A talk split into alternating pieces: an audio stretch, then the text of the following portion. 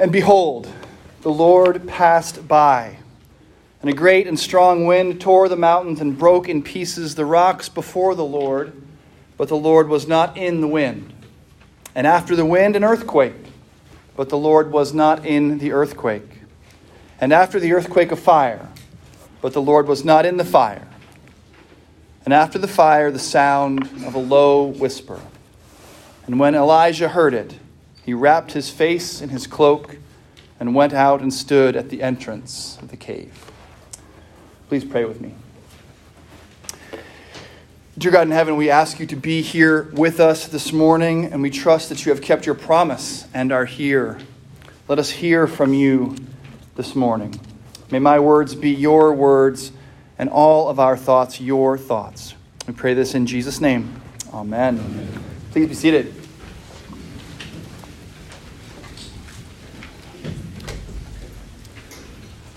You know that scene in the movie when a character is faced with a moral quandary and an angel appears on one shoulder and offers advice, and a devil appears on the other shoulder and offers conflicting advice? I love that scene. It almost always works for me, it's almost always funny. I especially like it when the actor who's playing the main character is also playing the angel and the devil and is just like dressed up like a little angel or dressed up like a little devil. Uh, for some reason, the instance of this that pops into my head is from a movie called The Emperor's New Groove. And it proceeds just like you'd expect. The character has a choice to make. The devil and the angel pop up, one on each shoulder, make their arguments, and the devil wins. And this is a particularly astute observation, I think uh, because the devil always wins, right? If you, if your devil and your angel, the advisors on your shoulders, are just dressed up little versions of you, then the devil's argument is going to win every time. And as I recall in the Emperor's New Groove, the devil's argument is so convincing that the angel, in fact, goes over to the other shoulder and joins him.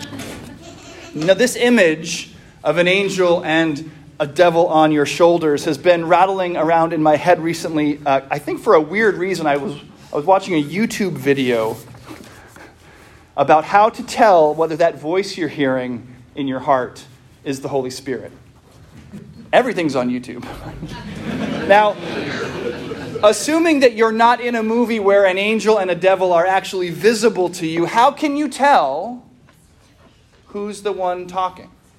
If it's the little angel or the little devil, the Holy Spirit or the evil one? How, in other words, can you recognize the voice of God? That's what this morning's sermon is going to be about how to recognize the voice of God. And I'm going to talk about that using this familiar story from 1 Kings chapter 19 Elijah on the mountaintop. But first, I want to go back one chapter for some context.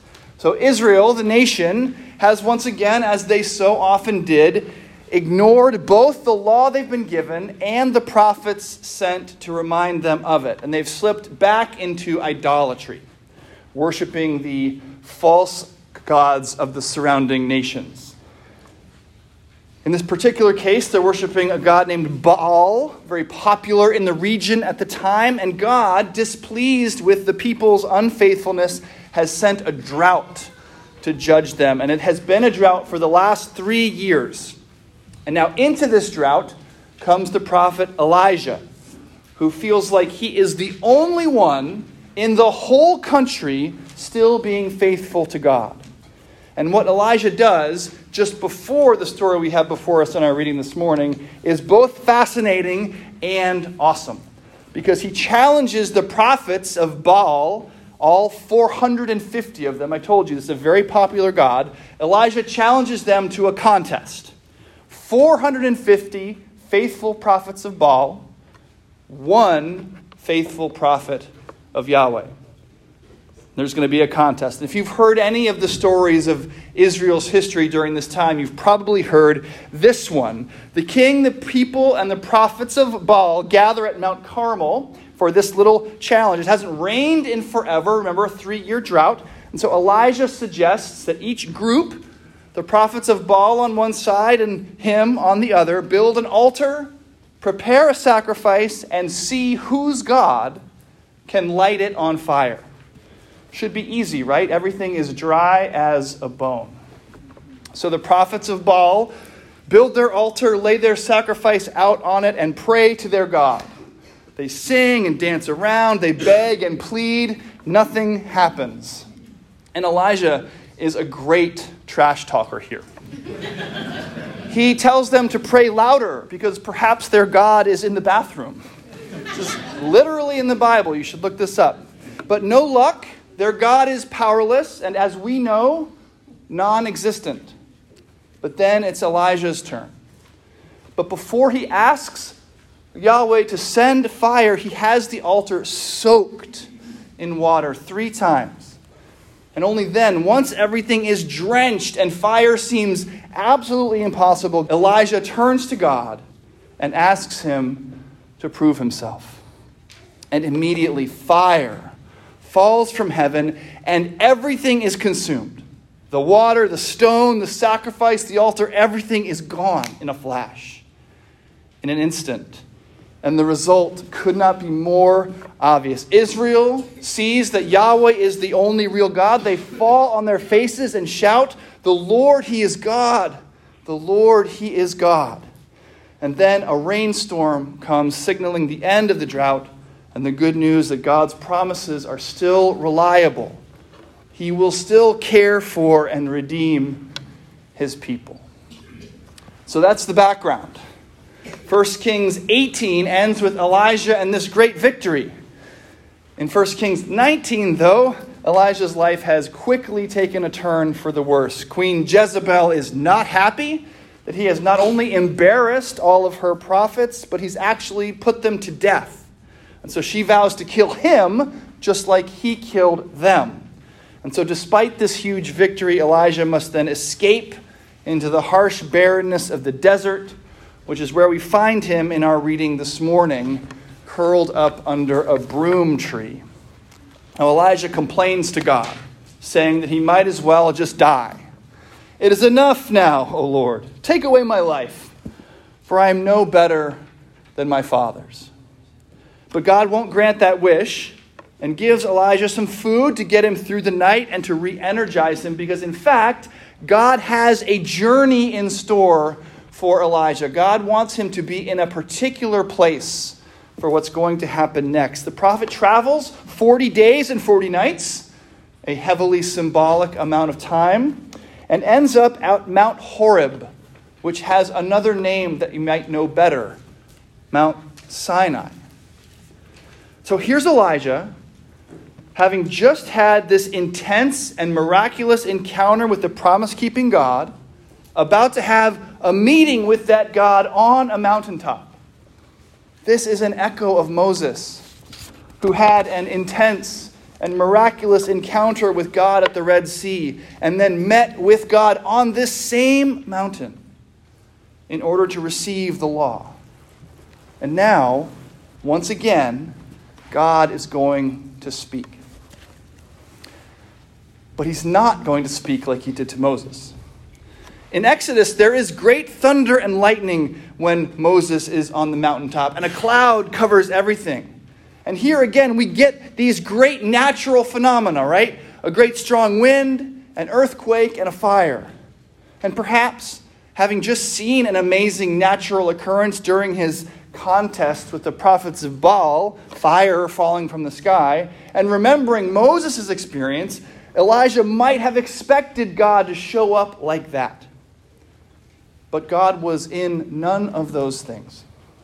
He wasn't in the wind, or the earthquake, or the fire. But then, the sound of a low whisper. You might have heard the more lyrical translation from the King James a still small voice. Here is God, and Elijah knew it. He wrapped his face in his cloak and went out and stood at the entrance of the cave. Elijah comes out covering himself in reverent submission and holy fear, knowing that he is about to hear from God. He's going to hear a word from the Lord. Now,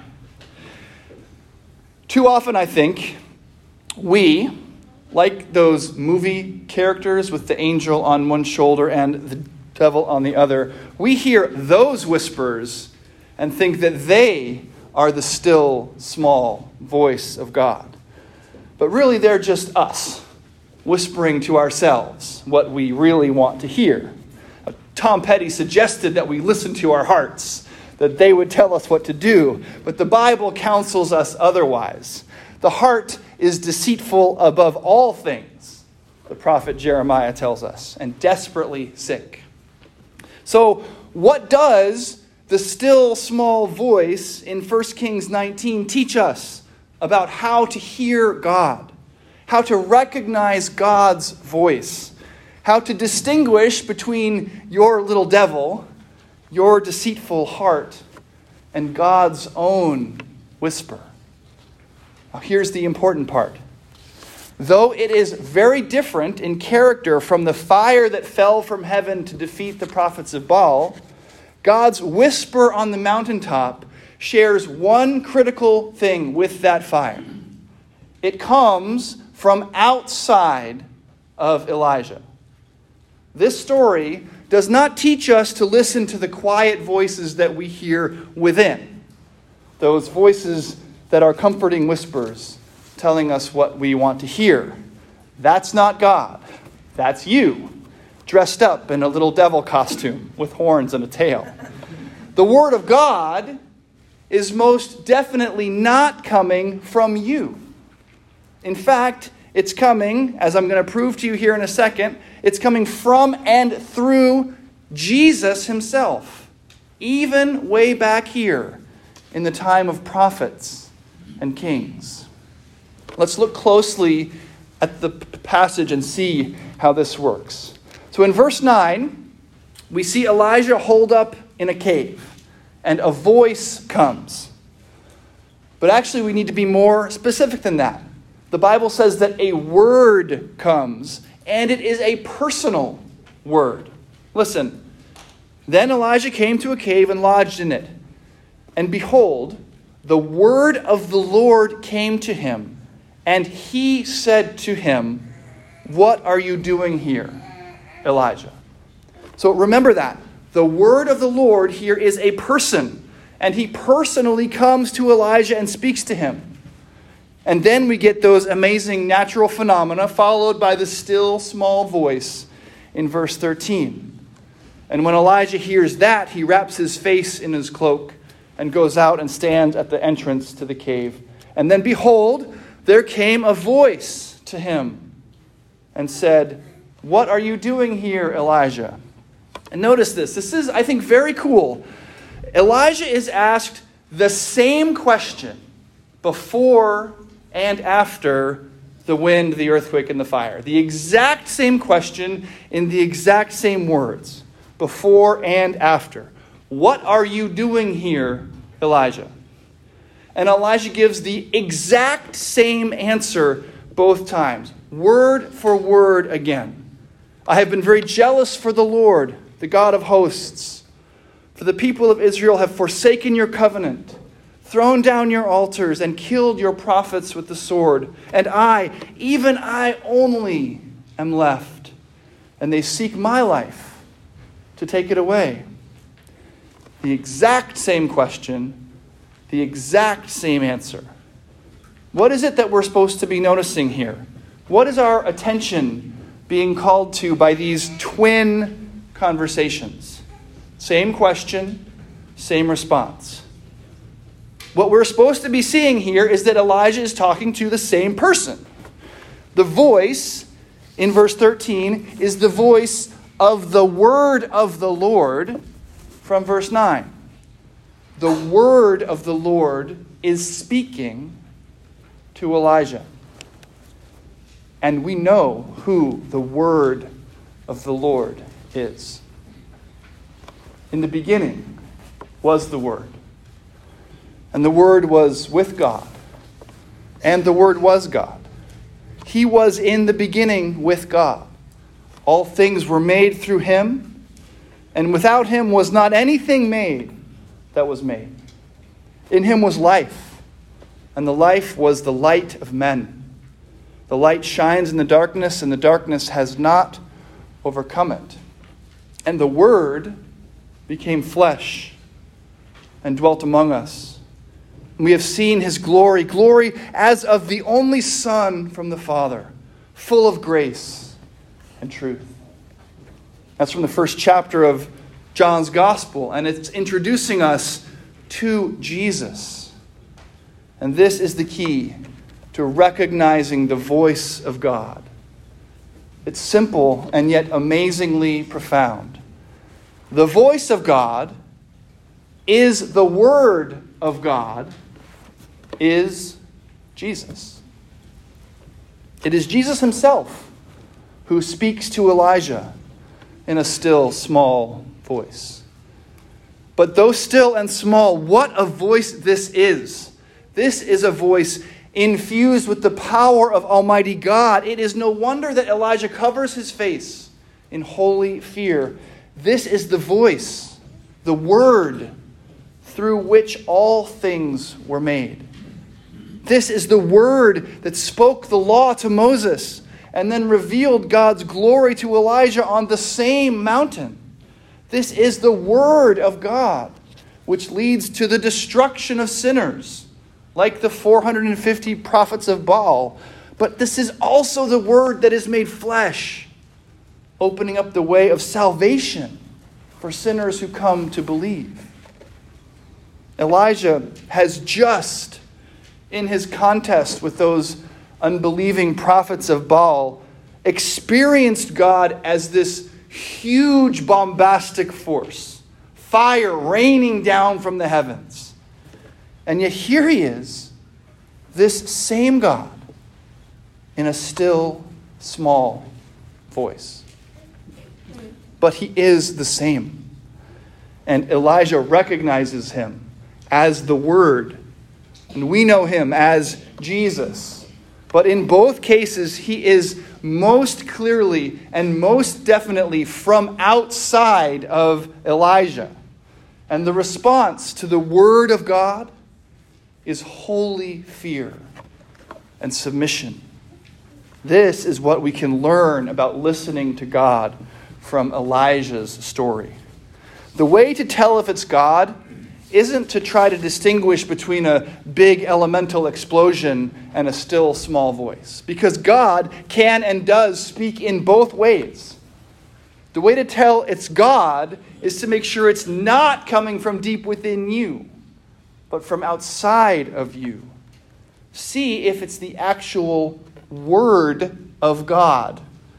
In other words, go read the Bible.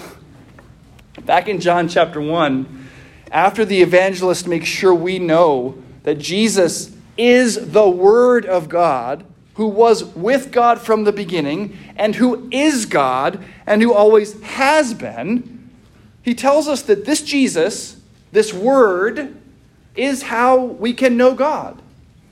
He says, And the Word became flesh and dwelt among us. We have seen his glory, glory as of the only Son of the Father, full of grace and truth. For from his fullness we have all received grace upon grace. The law was given through Moses, grace and truth came through Jesus Christ. And then he says this No one has ever seen God. The only God who is at the Father's side, has made him known. Jesus makes God known. So, do you want to hear the still small voice of God in your own life? Don't look inside. Look to Jesus Christ and the words about him, the Holy Scriptures. When Jesus was asked questions, he routinely began to answer them with, Have you not read? Let us read the scriptures. Immerse yourself in the word. Plunge yourself into the Bible. Submit yourself to the God who speaks, to the God who has spoken. All scripture, writes Paul to Timothy, is breathed out by God and profitable for teaching, for reproof, for correction, and for training in righteousness that the man of God may be complete, equipped for every good work. Listen to God and be complete and ready to do the good work that He has prepared for you. Now, in just a second here, we're going to stand together and say the Nicene Creed. This is an affirmation of faith that Christians have been saying for centuries. Imagine, as you say it with us, that you were witness to the contest between Elijah and the prophets of Baal. You've seen what the Word of God can do. You believe that with a word, God created the heavens and the earth you believe that with a word, with the word, Jesus Christ, God can and does redeem sinners and raise the dead to new life.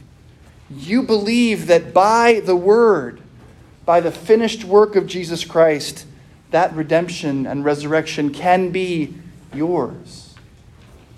Reaffirm your faith in God's promise or believe it today for the first time. Pray with Elijah as he was ready to call down the fire that would create faith in the nation of Israel.